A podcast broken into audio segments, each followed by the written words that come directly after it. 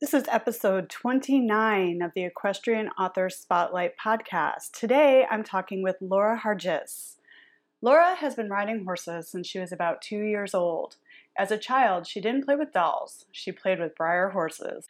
Laura started writing in 1990. Then, in 2008, her first story, A Friesian Christmas, came to her in the middle of the night. It's about a Friesian horse who pulls Santa's sleigh. She shared the story with friends and family every year at Christmas. Then, in 2016, Laura had it illustrated and published so she could share her story with everyone.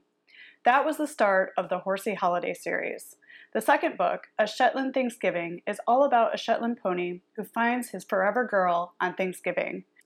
The story is actually based on a true story.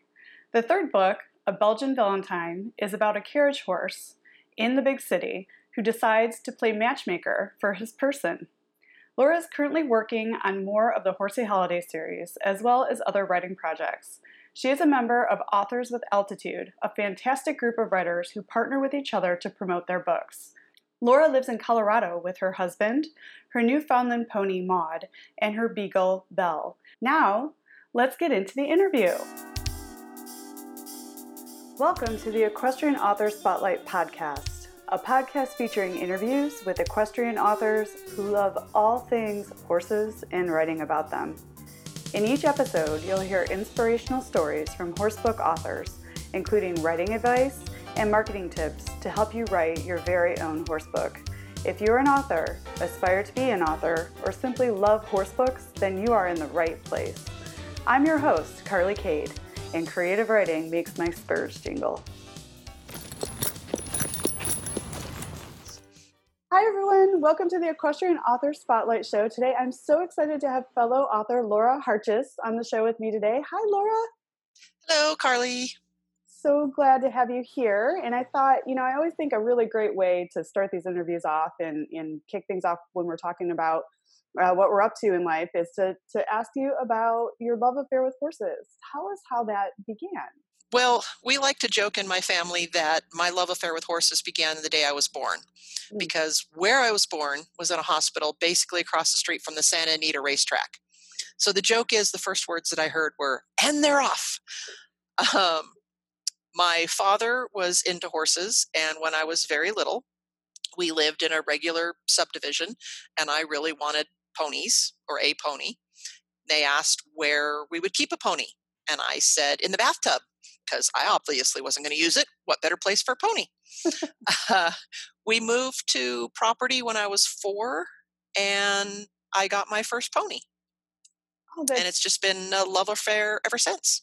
Yeah, I, I totally agree. I think we are born innately with that love of horses, and how neat that you were born right across from the Santa Anita racetrack. I mean, yeah, that was pretty cool. it's very cool. And I love, and they're off. You know, that must be a guiding uh, message in your life, maybe. I think so. I love that. Um, so, you know, so currently you're a horse owner. We just had some fun uh, email exchanges because you've been up to something really exciting and you're expecting a delivery today. So, can you tell us a little bit about your furry friends and then this exciting news that's that's happening for you today? I am currently right now without a, a horse here at the property. However, being delivered tonight at seven o'clock, I am getting my new pony. She is a very rare breed Newfoundland pony.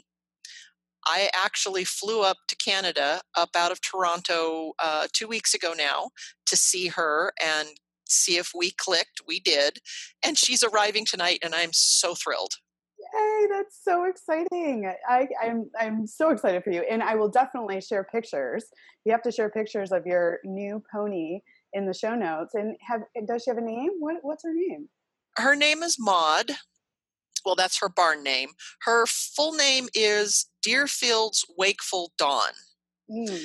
Um, somebody uh, decide. Oh, I, I remember what it was. I asked her where they got Maudie from, and she said, "Well, Dawn was a big haired country singer.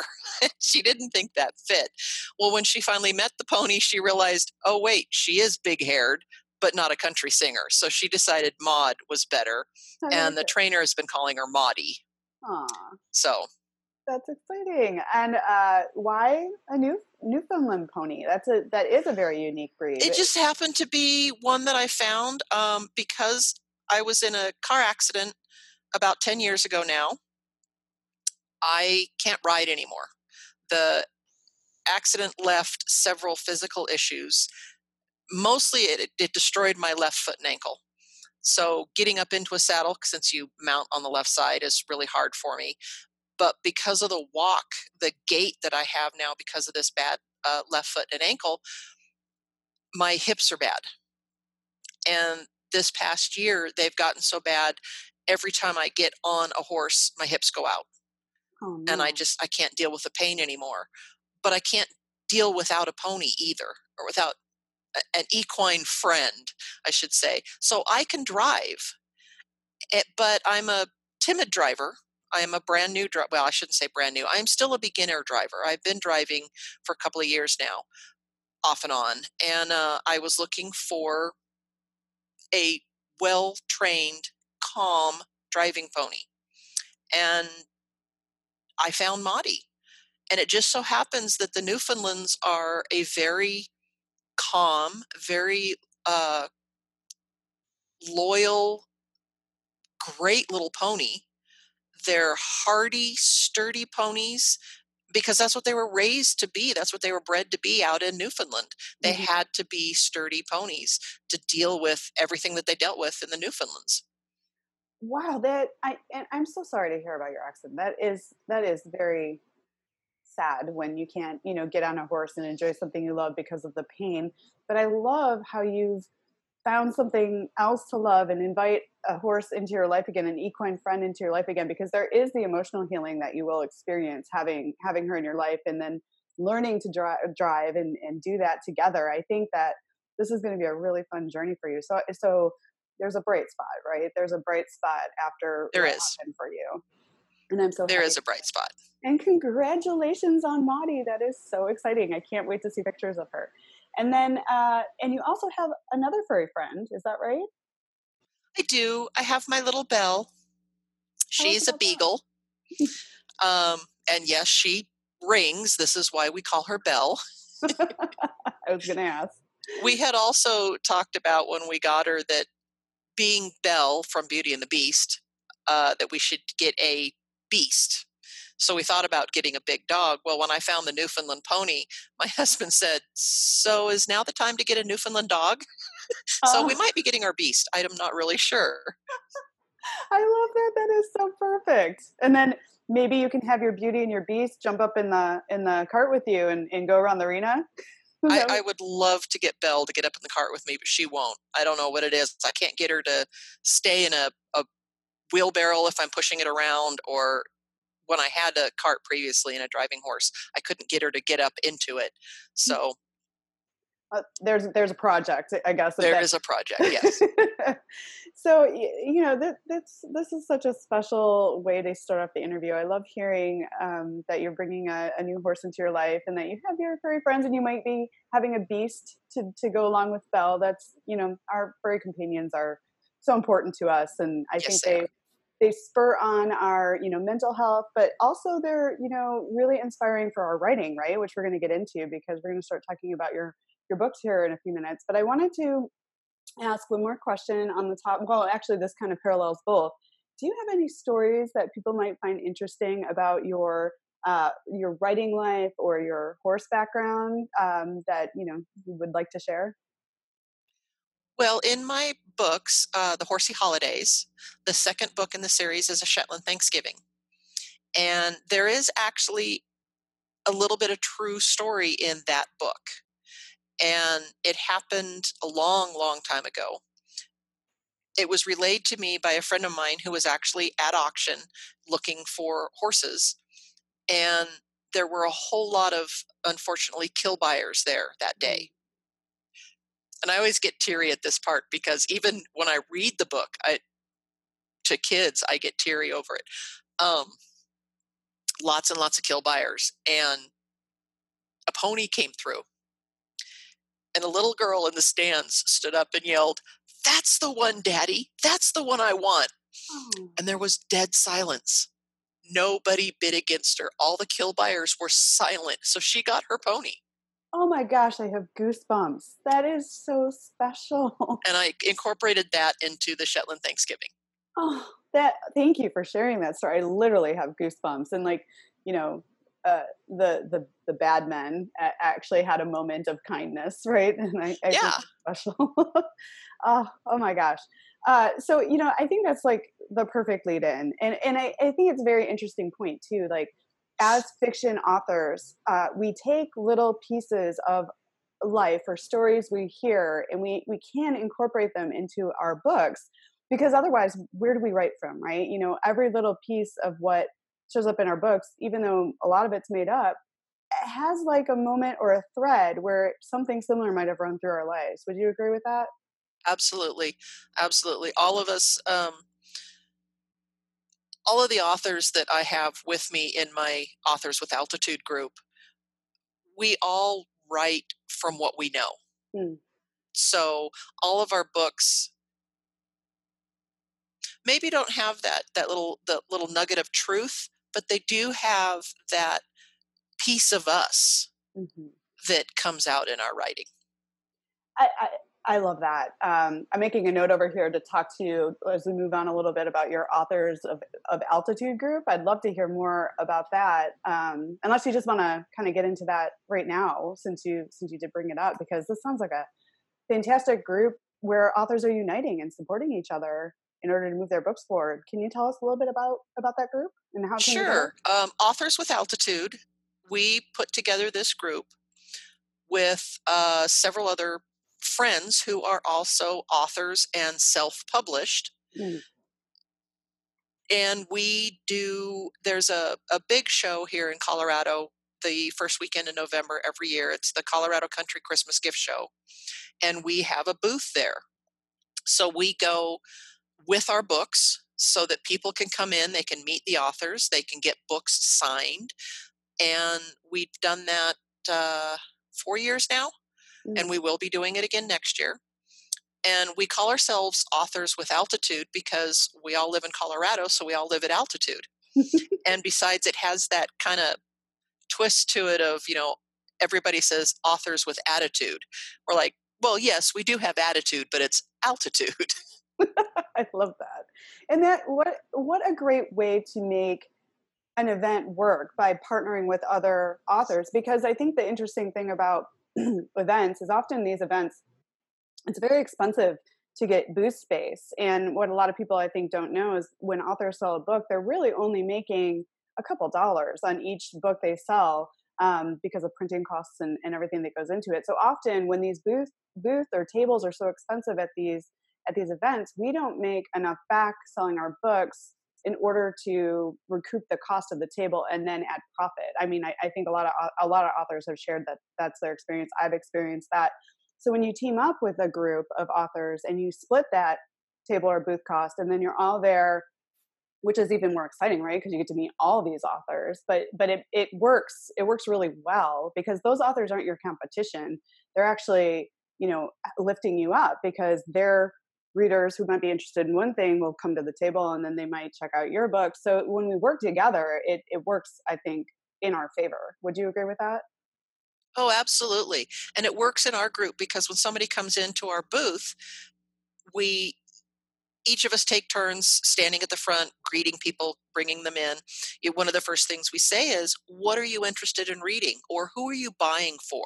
Mm. Since this is a big Christmas gift show. So people are there uh, to buy things for themselves, but gifts for their family as well. Mm-hmm. And so one of the things, the first things we ask is, what do you like to read or who are you buying for? And then we go from there and they'll say, you know, well, I really like science fiction. Oh, then you're going to love this author over here. And we guide them over to those books. And all of us have read each other's books, so we can honestly say these books are fabulous. You're going to love them. Uh, somebody comes in and says, Well, you know, I've got a a 10 year old or I've got a 15 year old who's really into horses. We say, Oh, well, come on over here. These are the really good books that you're going to like. So it does help having all of us together. We can bring in more people because if it was just my books at the moment, while I had intended my books as a holiday coffee table book, everybody says, "Oh, you've got children's books," and I go, "Oh yeah, okay, they're children's books," but they're for an older child. Mm-hmm. You can start reading them to kids as long as they're willing to sit still and, and, listen young. And I've got a lot of people who have purchased my books and they've turned them into a, a holiday tradition. Like the night before Christmas, they'll sit and read a Friesian Christmas to their kids or grandkids. But if I was trying to do that on my own, and you're right, the, the cost of a table is especially this one i'm the cost of those tables are $700 and up oh, there's yeah. no way i could afford that on my own or that right. these other authors could afford that on their own but when we partner together we've got that many more things in our booth to draw people in that many more things for people to go oh look i i may not be interested in that one thing here but look at this over here so much fun to be at one of those expos where you get the same people that come back year after year and they come up to you and they go, Oh my gosh, you're here again. Oh, I can't wait. What do you have new this year? Oh, and I it is that. such a great feeling. We have so many fans that come back year after year mm-hmm. and want to know what we've got or, Oh, I've got this book and it was so good i want to get one for my niece or i want to get one for my nephew or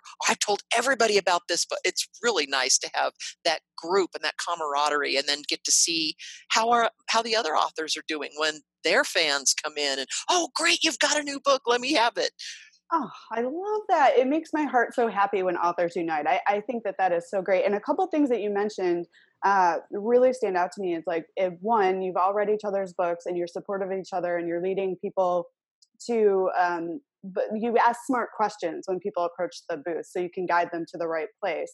The other thing i found really wise is that you attend year after year after year so people get to know you and they can expect that you'll be there and then they're interested in buying your follow-up books.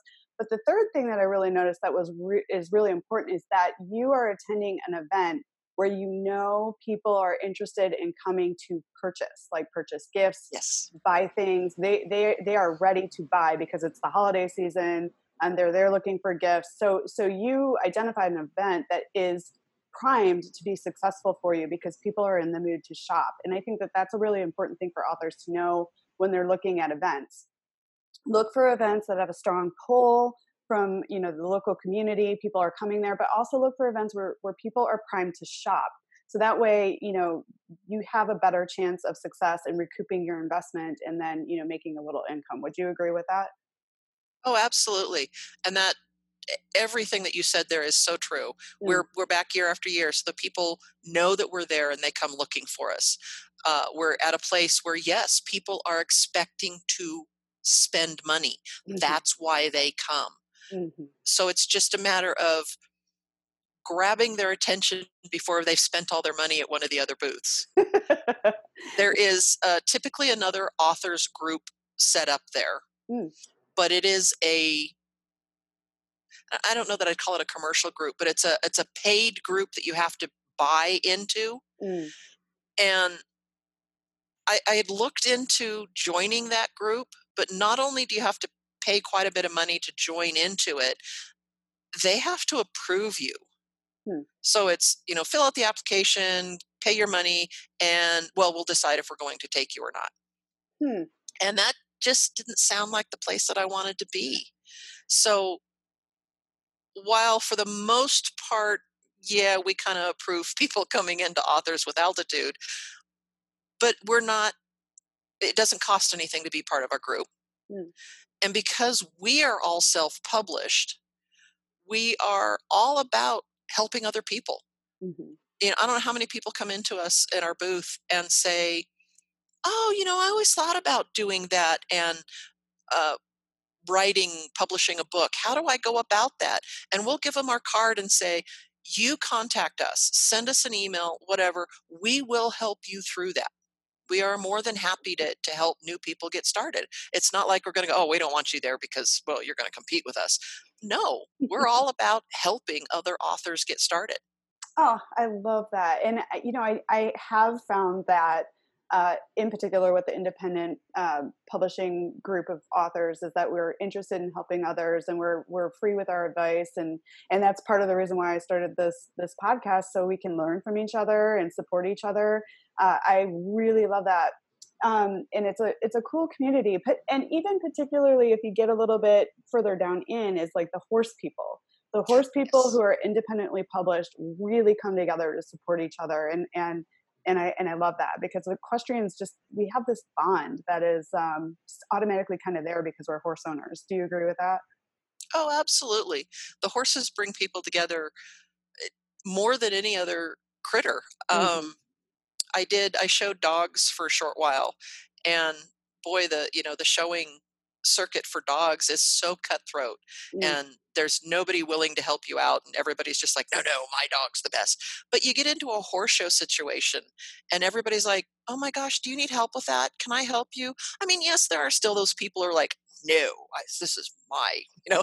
But you find less of those in the horse people because they realize what it takes to own a horse and deal with it not just the time, but the money and the, the commitment. Mm-hmm. So when it gets to those people who are authors and equestrian authors, we we get it. We know what it takes. So we're we're so willing to help everybody else. Yes, yes. I oh, so love that. So I'm excited.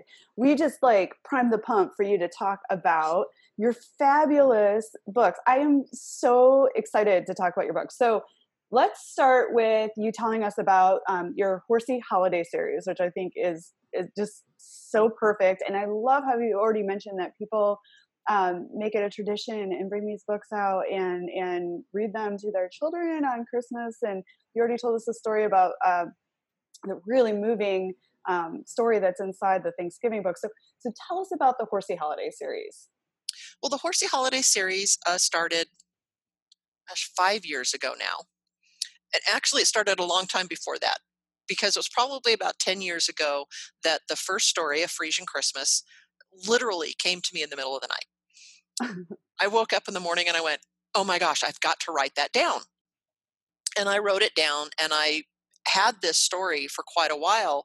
I was on a an email group back before Facebook and everything that and it was a Friesian group. Every Christmas I would repost that story and I'd say, all right, everybody, here's my Christmas gift to you. And I'd repost that story and everybody loved that story. Mm-hmm. But at the time, uh, first of all, I didn't know really anything about getting an illustrator for it. And at the time, uh, 10 or so years ago, self publishing wasn't as easy to deal with as it is now. Mm-hmm. So I didn't do it. Then, about it was about five years ago, another friend of mine who's part of the Authors with Altitude, um, who, by the way, you're going to be interviewing in a couple of days. I am. um, she had self published her first book. And I realized, because I hadn't really looked into it since that first time, that wow, this is really a lot easier and safer knowing that you're actually the publisher and all they're doing is printing and, and putting it out there it's mm-hmm. not those fly by night you know send us a bunch of money and we'll publish your book and mm-hmm. that you really worried whether or not you were being taken mm-hmm. so at that point i started looking into it again and realized i can make this a reality mm-hmm. and i started looking at some of the uh, children's books illustrator sites and looking for illustrators but because I didn't know what I was doing at the time, and a couple of the illustrators that I contacted, I was always under the impression, or I guess I always thought, that if you went and got an illustrator, they just shared in the profits of the book. And most of the illustrators, you have to buy the illustrations and they'll they'll do them and then you own the illustrations, which is nice, but I didn't realize that. Hmm.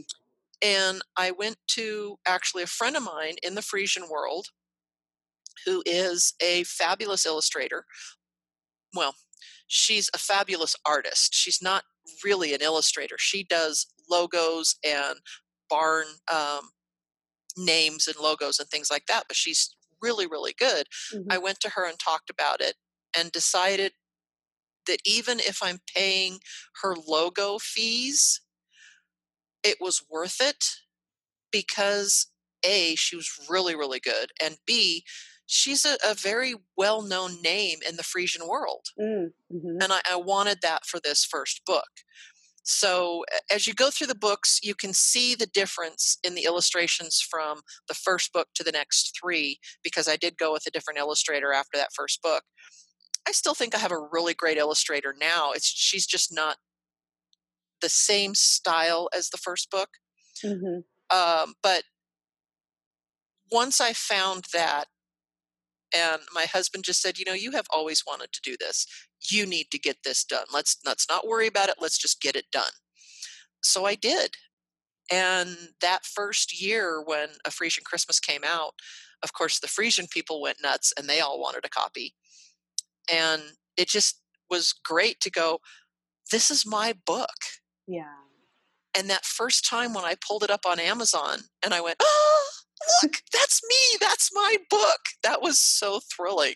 hmm There's nothing like holding your very first book for the very first time. I cry. I cried. I was Oh, so did like, oh, because it's like there's so much work that goes into it. I mean, not just from a creative standpoint, but from getting the formatting right, getting the illustrator involved, getting the spine right, like figuring out how you know you're going to write the the summary of the book, like getting it loaded into the system. I mean, there is like so much sweat and love and creativity and work that goes into getting a book complete. And you know, I'm so excited for you. And then this sort of like spiraled into like an incredible series that's continuing to go. So like so it started with the Friesian Christmas and you know show us a couple of the books, you know, for people that are watching on YouTube so they can see the cover. I see them back there over your shoulder.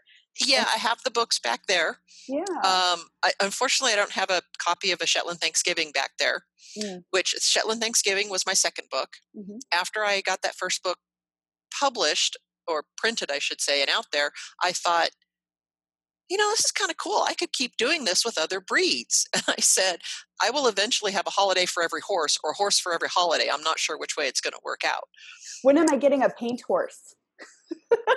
Well, that's kind of quarter horse because you know the the paint is a breed. I mean, as a color, not a breed. Um, although they do have the American Paint Horse Association, but it's, so it's it is a breed. I know this was very confusing to me when I first got involved. So it is a it's a color breed. It's like right. It's a color a- breed. It's like registering a palomino, but both parents, you're right, have to be both parents have to be quarter horses, and Right. then that that is what gets you a paint. But because if both parents aren't quarter horses, then it's a it, the color becomes a pinto. It's very confusing. But yes, you're right. It Yeah. would be a quarter horse quarter horse one.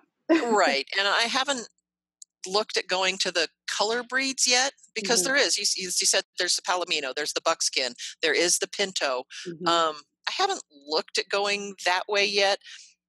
Never know. Uh, so but the you've got second the one. possibility. That's fun, right? it is. It is a possibility. So the second book was a Shetland Thanksgiving. Mhm. Uh, and then I came up with a Belgian Valentine. Mm. So the Shetland Thanksgiving is all about a Shetland pony who finds his forever girl on Thanksgiving. Mhm. Basically, he is a pony ride pony in one of those pony ride things that you see at a fair or something. Yeah, going around and around in circles.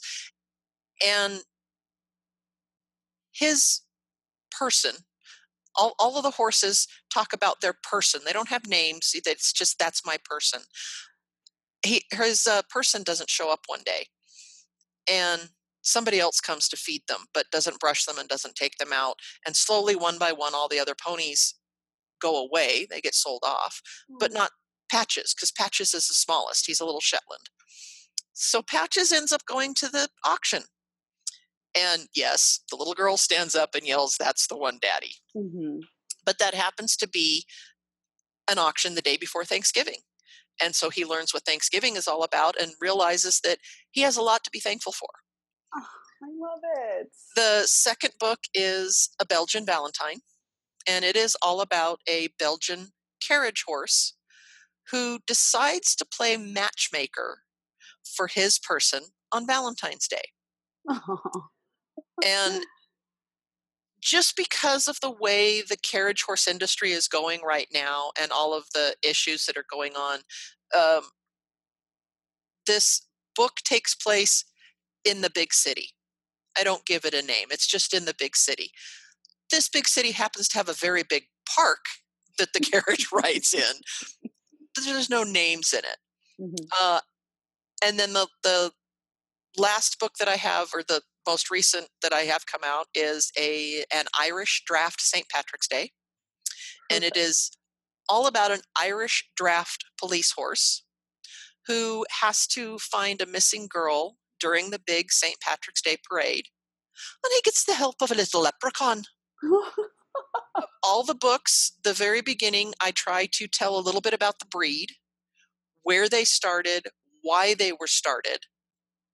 And then the rest of the book is pure fantasy. It's just my idea of what the horses would think out. They're all told from the horse's point of view. So, uh, you know, what the horses would think about their people, their job, what they're doing, sort of thing.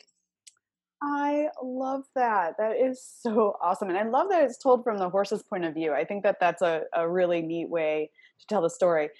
And then, so what's interesting, so it started with a Friesian Christmas and then it just kind of went from there and you know you decided to to go in the holiday vein was that purposeful in order to make it a series um, or did how did you decide to just i'm going to run with horse holiday series probably because of a friesian christmas and deciding that you know I, I came up with something for a friesian a holiday for a friesian which was christmas that i would just try to come up with a holiday that matched the horses, um, such as an Irish draft St. Patrick's Day. What mm-hmm. what better horse for St. Patrick's Day? Mm-hmm. I've uh, got other horses and holidays in mind that actually have another book that's written. It's with the illustrator now. A Percheron Memorial Day. Oh, cool. And it's going to be all about a Percheron horse who ends up being one of the horses who pulls the caisson at Arlington National Cemetery. Oh, wow. So not only do I talk about the Percheron horse, what they were bred for, where they were originally bred, but I also get into a lot in this particular book about the 3rd Infantry of the Army, the full funeral procession when somebody is buried at Arlington, and they get those, the, the full procession, such as uh, the folded flag and the shot the the shot right they get the full uh six horse caisson they get the 21 gun salute they get everything and it's they have specific rules for who gets that and it's certain officers there's a certain officer and above they all get it uh, heroes anybody who has died in combat while overseas. Mm. There are several, so I get into a lot of that to really explain why that happens and what happens. And then at the end of that book, I've included a lot of information on the 3rd Infantry so that if anybody wants to go look up more, they can. Mm. That might be the only book that gets into that much detail on what's going around behind it, but it all depends on what else comes up. Mm-hmm.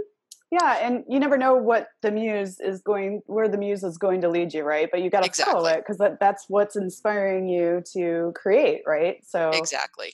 yeah. So i've got plans for a quarter horse fourth. Of course Ooh. you got to have a quarter horse for fourth of july. I love that.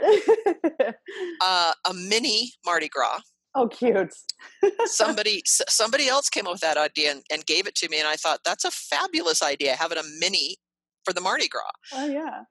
I've got a long eared Easter planned.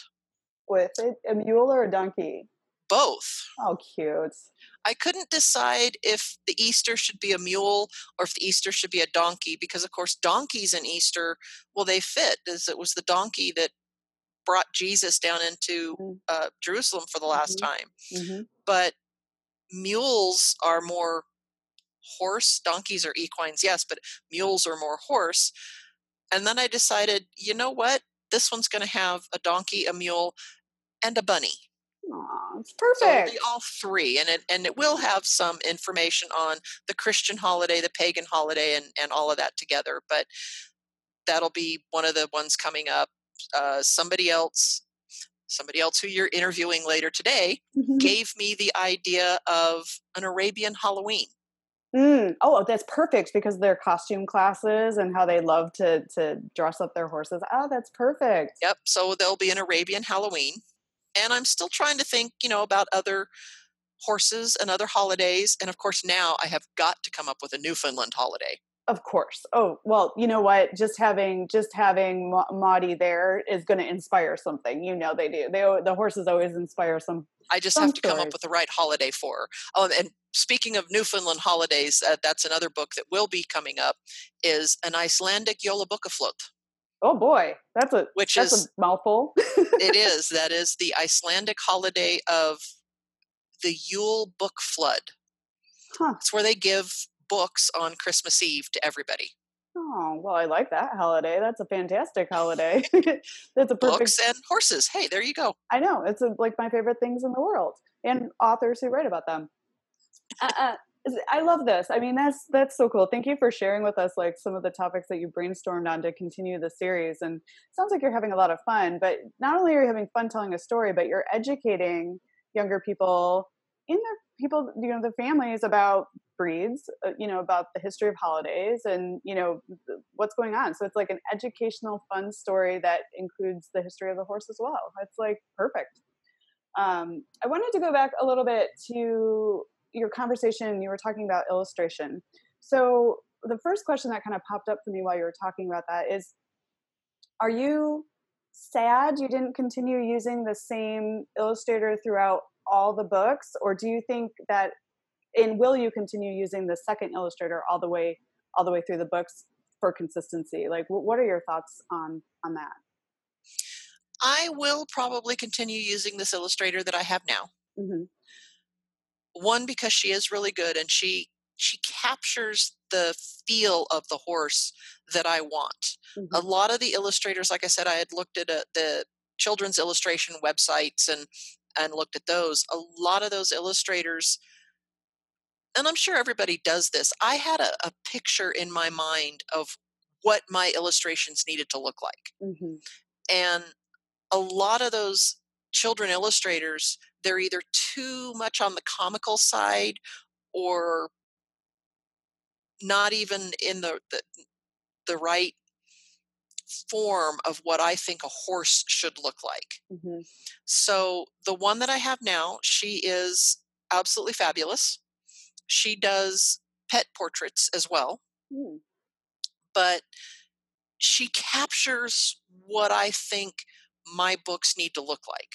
hmm The issue I do have with her, she is not actually an illustrator. She has other jobs and other duties, and she shows her dogs.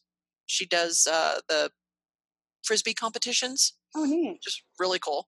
So she's busy, hmm and she does this when she can. Mm. So books are probably going to be a lot slower in coming out. I had Friesian Christmas the next year. I had a Shetland Thanksgiving. The next year was a Belgian Valentine, and then last year was an Irish Draft St. Patrick's Day. They're going to be slower now because she is working full time. She's doing other things. But after looking around more, I decided that I didn't want to change illustrators again and change the look of the books which from the first to the second yeah there's a difference there and you can see it but it's not that big a deal. Hmm and i couldn't find anybody else that i really liked as well doing as well as she does. Hmm so it'll take longer for the books to come out but i'm really happy with her and i hope that i can keep using her. And that that's a really great point you know it's like d- when you have a story in your head and and you're thinking of the illustrators to find that perfect fit that perfect match is not always easy. You have to do a, a lot of looking around to find the right person and then when you find that right person you have to stick with them and and even though you may have to wait you you feel like this is the right person for the job. So that being an author also teaches you quite a bit of patience right? Absolutely. So if you and then are there um, pictures throughout the entire book or are there or is it just coverage cover imagery? There's no pictures- it's it's full cover throughout the entire book okay so full full illustration throughout the whole book. Oh Uh, yeah full sorry full illustrations throughout the entire book. Like, and hang on just a second. Oh are you going to flip through for us? That i think i would love that. I'll grab this one because it's um, really good. So, those of you uh, not watching us on YouTube, Laura is holding up a Friesian Christmas and she's showing us the illustrations inside the book, the beautiful illustrations. Okay, where? So yeah, these are and it, all the books are the same. I have full color illustrations throughout the entire book. And of course, I get to the blank page at the end. Um, so they're they're really great. Beautiful. And so far, it's been pretty interesting. I always get in each of the books, there's one horse in each of the books that is kind of the the salty either it's the you know the alpha mare or it's the horse that's not been not treated badly i don't have any of the you know treated badly but at least hasn't had the most love or whatever. So, you know, so you get the one horse that goes, well, why would you want to do that sort of thing in, in all the books so far? I love that. So, as uh, an author who has written, I guess you you you want to call them coffee table books, but they're you know they also fit kind of this children's book description uh, and look. Um, what piece of advice would you give to someone who is authoring a book like yours, but then has to partner with an illustrator? What piece of advice would you offer to someone who is beginning to look for an illustrator? Take art classes and learn how to do it yourself.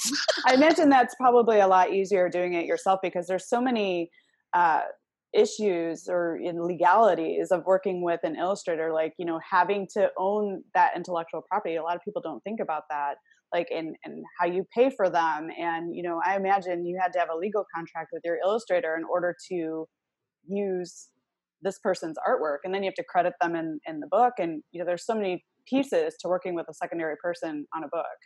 So there is a lot of things to look at. The way I have it set up is I am actually purchasing all of these pictures. So all of the pictures and all of the books I then own afterwards. I get the originals, they're mine. Mm-hmm. That isn't the way it always works. Mm-hmm. Eh, sometimes it is you're using that illustrator's copyrighted work.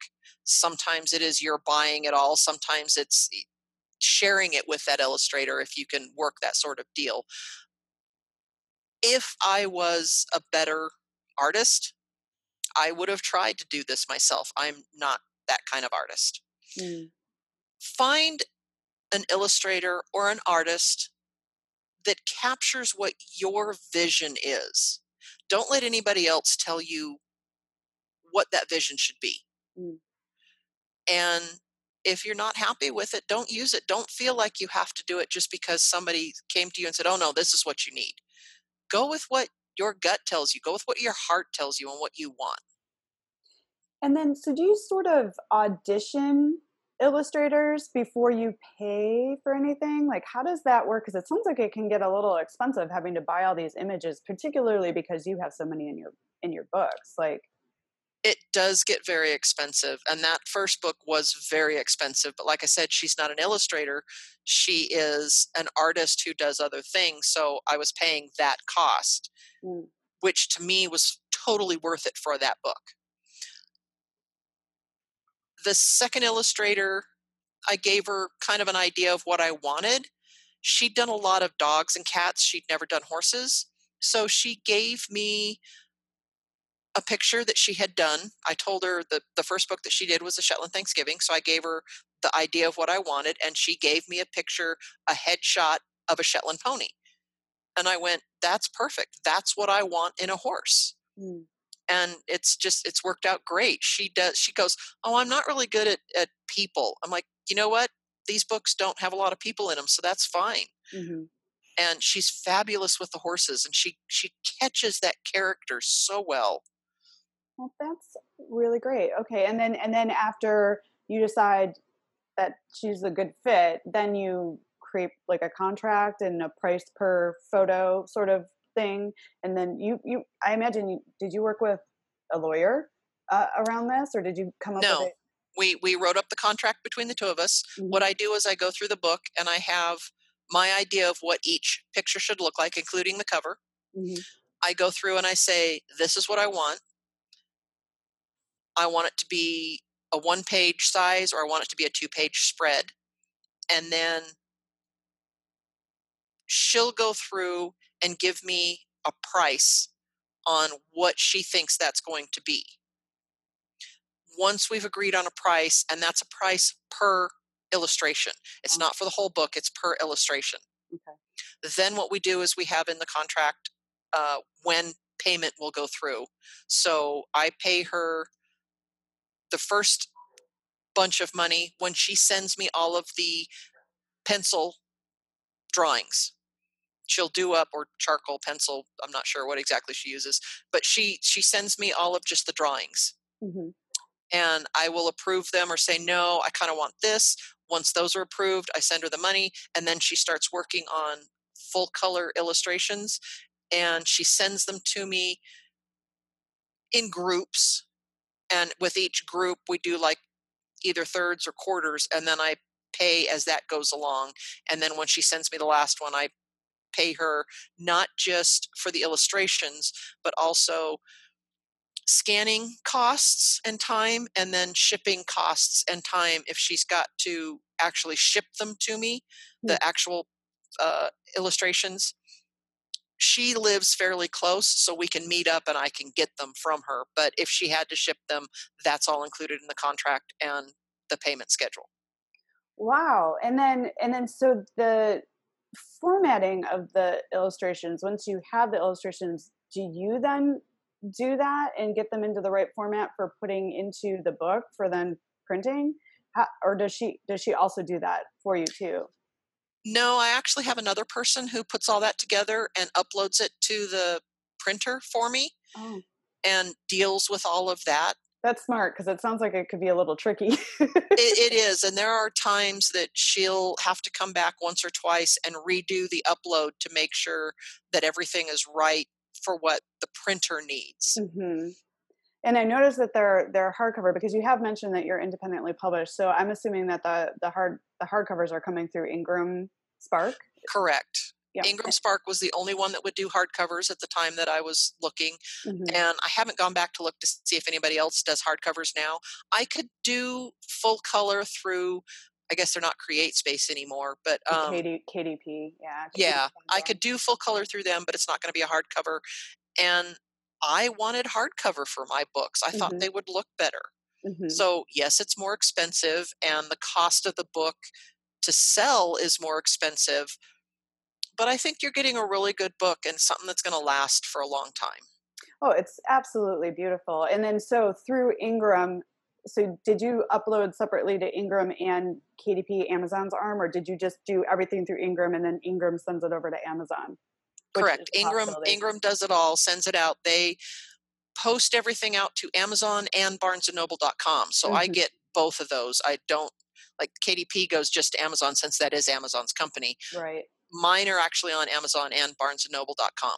And it's smart to go the Ingram Spark route that way because you get the hardcover, but then also your book is available to bookstores and libraries because a lot of people don't know that a lot of bookstores and libraries aren't going to order from Amazon if your book is only available there. So Ingram is a very a very smart choice. And I think you mentioned a couple really great things as you were talking through sort of the process of getting getting your illustrated illustrations and books together is that outsource what you know as an independent pu- uh, publisher there comes a lot of responsibility right so and you want to release the very best product into the world so do your research but also find you know outsource and and find the very best people to help you create the best product yeah you may have to pay a little bit up front but it's going to be worth it in the end when you have your final product like you like you said you you got the right illustrator and you you paid for those pictures and you um, made an agreement where you own them, which is very important um, because you don't want to get any legal issues if you're you're doing something you shouldn't be doing with anyone's illustrations. But then also you outsourced the formatting of your book to make sure the pictures and everything worked right because you were like a I'd, like if you don't want to figure it out outsourcing is a great way but sometimes you need to outsource as an independent author don't try and do everything yourself right no.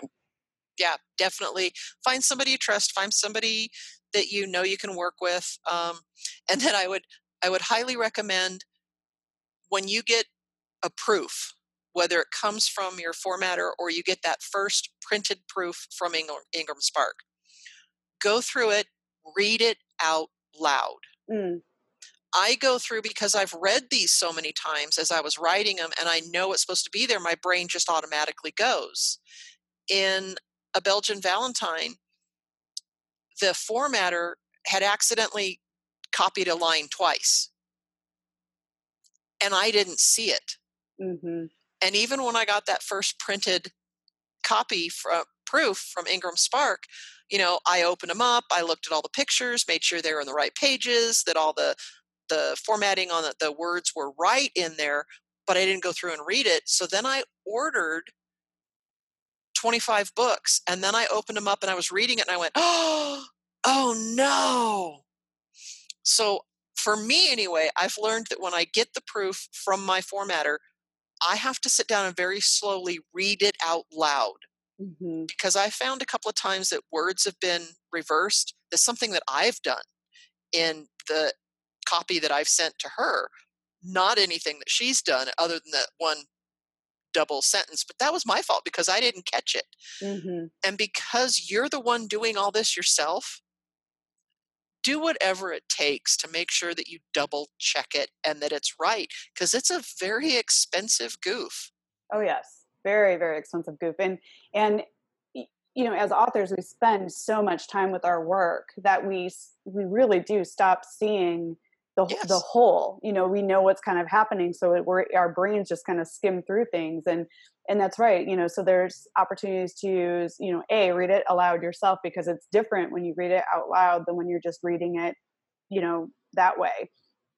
Also, there's you have access to beta readers. You know, have have family members read it, or you know, have a couple select trusted few read it and they catch things that you don't see and then you know obviously you can get a, a, you know spend a little money to have a copy editor and an editor right to go over these things before because it is very expensive when you order these books and then what did you do with the books that had the errors in them? You know it's like what can you do with them? You have 25 beautiful books that have an error it's like as authors we we kick ourselves when this happens you know? We don't want our products out in the world with any errors you know? Right, but you can also use that as a as a marketing opportunity.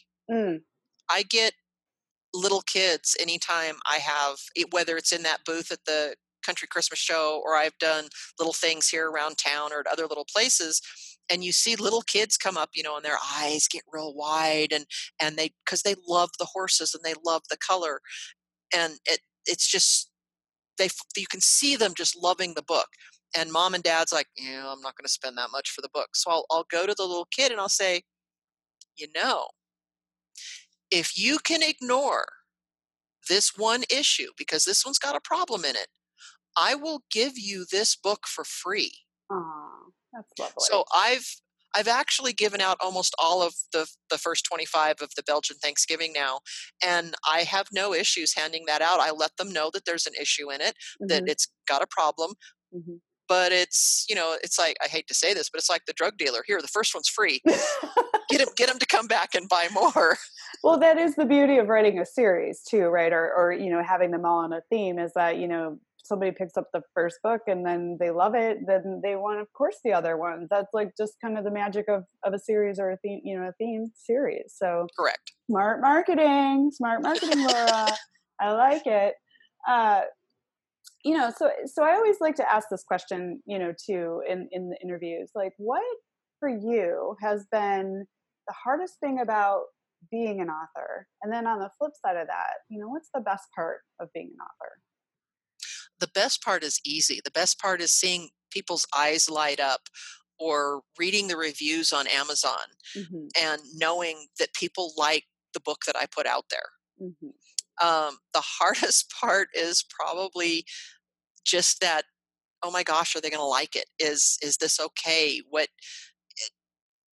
what are people going to think? Mm.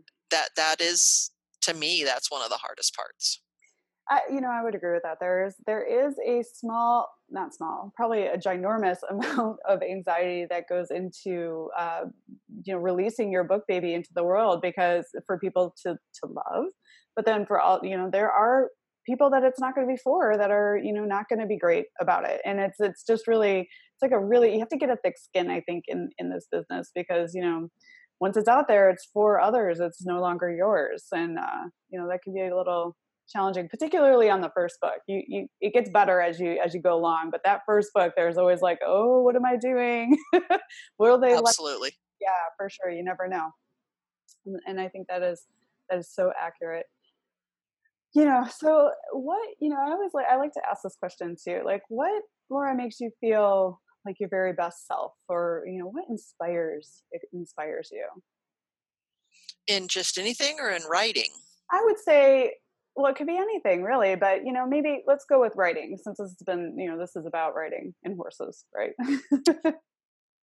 what inspires me is stories and images that I hear and see around me. Mm. Things like the Shetland Thanksgiving being something that I worked around that true story that I heard about from the auction. Um, looking at the different breeds of horses and what could we do with each breed. I I literally, you know, I'm one of those head in the clouds sort of people and live in a fantasy world most of the time. So being able to put that down on paper helps. It it, it really helps me to to focus on things and and do better in everything else. I love that. And then so when these, you know, ideas come to you and, you know, often for me as an author, like the ideas come when I'm driving and I can't like write things down or when I'm, you know, out with the horses and, you know, so I always carry a journal with me to capture moments and oh they happen it happens at night right so i hop up in the middle of the night and i you know wake up my husband and i'm writing things down furiously like what when these wonderful daydreams. Well they're not daydreams they're create it's creativity. That's what create being a creative yeah. is is like you know you have ideas all the time that pop into your mind. How do you capture those those moments of inspiration? That's the fun part because yeah most of the time they come to me when i'm driving or in the shower. out doing something else you know. I, I don't expect these books to ever support me th- fully so i do have a, another daytime job so when it's usually when i'm working or doing other things and a, an idea will come to me a story idea and i try to repeat it in my head enough times that when i get to the point that i can pull out my phone and i use the notes in the phone to mm. put it down or i get onto a computer to where i can actually type down the story idea or the thoughts that i've had that's the best I can do. And there's a lot of times that I'm sure I've, I've gotten some pretty great little ideas that have flashed through my head that I've completely forgotten about because by the time I get someplace that I can write it down, it's gone or I don't even think about it again. So yeah it's that's the other interesting thing too about you know being a creative is that you know the ideas come and you you have to grab them when they're there because they do disappear if you don't if you don't write them i have like notes and sticky notes and pieces of paper are like all over the place. Like if you can see, like I, you know, it's like I'm always writing. The other thing too about writing it down, I find, is if you write it down, a you capture the idea, but b it's not up there like bugging you. So you can move on to other things. Like the moment you capture something or write it down, or even to-do lists. If you write things down, it's not rattling around in your brain. It's on paper, and you can come back to it, and then it means you can focus and move on to something else. Would you agree with that? Absolutely. Mm-hmm. Absolutely. And so you have told us so much awesome information in this interview. I can't tell you how much I appreciate your time. I wanted to ask you, you know, you've kind of listed like where you're taking the holiday series and what you're doing, and you've talked about uh, Maudie coming home, which I'm so excited for you, and I wish you tons of success with her and and you know getting out there and driving and doing all that fun stuff. What uh, and you're up to a lot, right? But is there anything that you're curious about exploring that's like popping into your head beyond what we've already talked about? Like, where do you see yourself going? Well, I have been working on a couple of other books. Mm. Uh, I do have a story in Ghost Hunting Critters. Mm. And my story, of course, is a demon hunting donkey. oh, that's awesome. It, he can he can freeze demons with his bray. Oh. I love it. Um, but I, I have other ideas. I am, like I said, I, I live in the, my head's in the clouds. I live in a fantasy world. I absolutely love dragons. You can see a little one wrapped around that tray mm-hmm. in the background there. Mm-hmm. So I'm working on a kind of a steampunk clockwork dragon story. He's he's made out of gears and metal and leather. He's not he is alive, but he's not I want to say real because dragons aren't real. Well, they are in my world. Right. so there there is that. Um, working towards more of the the sci-fi fantasy, having a full novel. Ooh, neat! I love that. And then what what age group are you are you thinking for for these these projects that you have? Like the the donkey that breathes that that freezes things sounds to me like it might be in the similar vein of the other books but the other one sounds like it might be going young adult adult? It's yeah it's more young adult for mm-hmm. the the dragon. Um and actually the the ghost hunting critters is uh, wide range. It's calm enough that kids can read it. And as a matter of fact, I just got an email yesterday from somebody who bought Ghost Hunting Critters last November for their daughter who just turned 10. And she was reading out loud to all of her friends at her birthday party. All of us who put a story in it, we all gave her a personal, you know, inscription, and she was reading all that to her friends. But she loves the story. She's oh. offered it to her other friends to read the stories, and so it, it's good for all ages but the the dragon story is more young adult. Mm-hmm. That sounds great, and you know, it sounds to me like you have a very successful long career ahead of you as an author of books because your ideas are so fruitful and you have so many and it's so great and you know you're, you're bringing home a, a horse today which is so exciting or a pony today and i'm so excited about that for you so, as we're reaching the end of the interview here, uh, Laura, would you share with us where readers can get in touch with you and find your books? You can find my books at Amazon.com and BarnesandNoble.com. Um, I also do have a website. Uh, it's the older website at the moment, giftedwithwords.net. But we are putting up and switching over to an all new website. It's going to be authorswithaltitude.com. Cool. So there is that. And then on Facebook, there is an Authors with Altitude page. And you can go there and see what we have local going on here in Colorado. You can get to know all of the authors that are part of the group. And we do have a couple of artists that aren't authors on the group. We have um, one gentleman who works with metal, does a lot of metal work, does fabulous work, and then a lady who makes uh, bracelets. Oh, cool. Leather bracelets with silver uh, pieces on them, horse related, as well as some other kinds. But so we have a lot of things on there, not just authors, but. Mm-hmm. And I will make sure, of course, to link to all those places in in the show notes so people can get to you and your books quickly and you know i just I, I love the message that you shared about uniting with other authors in you know in your area and in the work that you're doing together to support each other and I, your holiday horse your horsey holiday series is so cool and so fun and thank you for sharing so much great information with us today and um, being on the show. I really appreciate it laura. Well thank you. I appreciate being able to be here and and your enthusiasm. That just makes me feel so great. Oh well it's it's easy to be enthusiastic with with someone who's so fun like yourself and you know i that's what i'm all about. Horses and people who write about them and and supporting them and and helping each other learn you know it's so important. And i cannot wait to hear more about how your adventures with Maudie go and congratulations. And i can't believe it's happening today that she's getting delivered. That is so exciting and i got to talk with you on the day it's happening. It is it's so exciting. Um, unfortunately I am also the mayor of the town that I live in. And I have a council meeting tonight and she's going to be delivered during the council meeting. Oh my goodness. So I'm going to be like, come on guys, hurry up. We're going home. I just, no, just gavel. We're done. oh my gosh. Yes, you've, got, you've got quite a night ahead of you. I do. Well, I'm was, so looking forward to it. Oh, it's so exciting. Yeah, I can see you're going to scurry home as fast as you can after that meeting. Oh, yeah. So, yeah, just keep it right on track and be very straight in your communication and get that thing over so you can get home to your your your new pony. Absolutely. okay, well, I wish you the best of luck. Have a great time tonight and and again, thank you for the gift of your time, Laura. thank you so much. Thanks for joining us this week on the Equestrian Author Spotlight podcast. I hope you enjoy these Q&A sessions with wonderful equine authors who love all things horses and riding, just like me. Visit my website, carlykadecreative.com, where you can read the show notes, and make sure you never miss a show by clicking the subscribe button now. This podcast is made possible by listeners like you. Thank you so much for your support. Want a free guide to secrets of horsebook authors? Gallop over to carlykadecreative.com forward slash wisdom to have author advice delivered instantly to your inbox.